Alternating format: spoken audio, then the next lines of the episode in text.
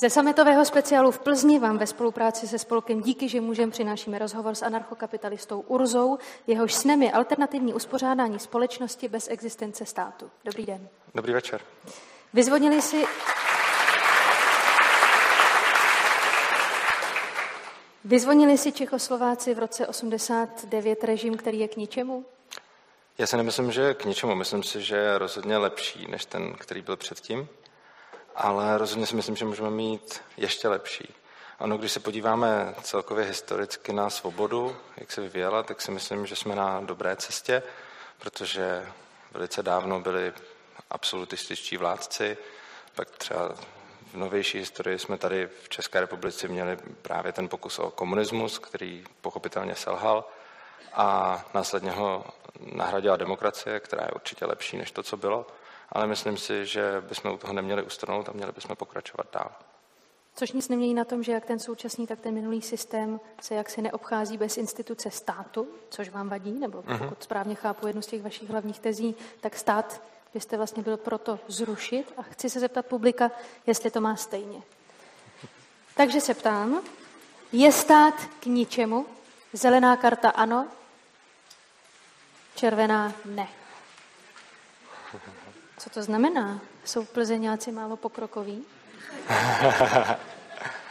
Ehm, já si myslím, že strašně důležité je zmínit, když se řekne zrušit stát, tak si spousta lidí pod tím představí, že by chtěl všechny ty služby, které stát poskytuje, jako školy, nemocnice a podobně, prostě zavřít a zpátky na stromy. Což rozhodně není ten, není ten případ. Není to tak to, kdo by je zaručoval tyhle instituce? Uh, právě to je to, k čemu se chci dostat. Tohle není to, co by anarchokapitalisté chtěli. Anarchokapitalisté jsou zastánci toho, že by si stát neměl uzurpovat monopoly a měl by umožnit lidem, aby podnikali v jakémkoliv oboru chtějí a pokud budou jiní lidé, kteří budou chtít být jim, jejich zákazníky, tak by ten stát měl umožnit opt-out, čímž pádem v momentě, kdyby se nedržel monopol, už by to v podstatě nebyl stát. V rozhovoru, který jsme spolu vedli v prosinci, jste mi řekl, že demokracie je špatná, že si nejste jistý tím, že nepovede k diktatuře. Nebrání náhodou nástupu diktatury naše ústava? Uh, to záleží, jak se to vezme. Těžko říct, co brání nástupu, nástupu diktatury, dokud ji tady nemáte. Každopádně spíš než k diktatuře jsem říkal, že vede k totalitě, což vnímám jako dost rozdílný, jako rozdílný pojem. Eh, myslím si, že demokracie skutečně inherentně vede k socialismu a myslím si, že, a můžeme to vidět všude kolem nás, že vlastně neustále zavádíme víc a víc zákonů a vlastně ten stát už vlastně hraje roli prakticky ve všech oblastech našich životů. A tohle to si myslím, že je špatně. A myslím si, že přesně tohle je právě ta totalita. Nikoli v diktatura, ale totalita. Diktaturu vnímám to, že nějaká úzká skupina lidí drží moc a nejde to změnit. A totalita je stav, kdy stát vlastně zasahuje do prakticky všech oblastí našich životů a obávám se, že k tomu druhému se blížíme. Ve své knize Anarchokapitalismus se mimo jiné dotýkáte tématu naší bezpečnosti následující řeč, řečnickou otázkou. Jaký je ale vlastně důvod, proč třeba na Českou republiku momentálně nikdo neútočí? Žádná z vlád větších a silnějších států patrně nemá o naše území zájem.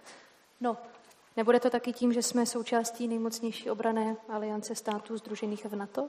Může to být i tím. Na druhou stranu v roce 1938 jsme byli taky součástí jakéhosi paktu a pak to dopadlo, jak to dopadlo. Nebyl ten pakt o něco křehčí než na to? Mm, to záleží. Záleží vždycky, co hrozí a kdo je proti tomu a jako obecně vztah mezi státy, jakože mezinárodní politika, ty státy jsou v podstatě vůči sobě v nějaké, řekněme, anarchii, v tom smyslu, že nemají žádného už vyššího arbitra a záleží, jakým způsobem mezi nimi platí nějaké dohody. A samozřejmě teď zpětně můžeme říct, že ten pakt byl křehčí, ale zase na druhou stranu si myslím, že tehdy si to ti lidé rozhodně nemysleli a myslím si, že vzhledem k tomu, jaké zklamání proběhlo po Mnichově, si ti lidé byli docela jistí, že žijí v dost pevném paktu. A nemůže z toho zklamání vést určité poučení, díky kterému už by k tomu docházet nemuselo? I díky na to? Tak vždycky může, vždycky může vést uh, poučení ze všeho, ale úplně asi nerozumím té otázce, nebo možná nerozumím, kam, kam Vlastně míříte. to byla jen druhá otázka, kterou jsem se snažila zjistit, tak pevná je vaše důvěra nebo nedůvěra Severoatlantickou alianci. Takhle, těžko soudit, dokud se nic neděje. Prostě teď to nevypadá, že by tady hmm. byl zrovna nějaký jako akutní agresor, který by zrovna teď chtěl útočit. Otázka je za předpokladu, že by se objevil, eh, kdo by koho zaprodal. Těžko říct.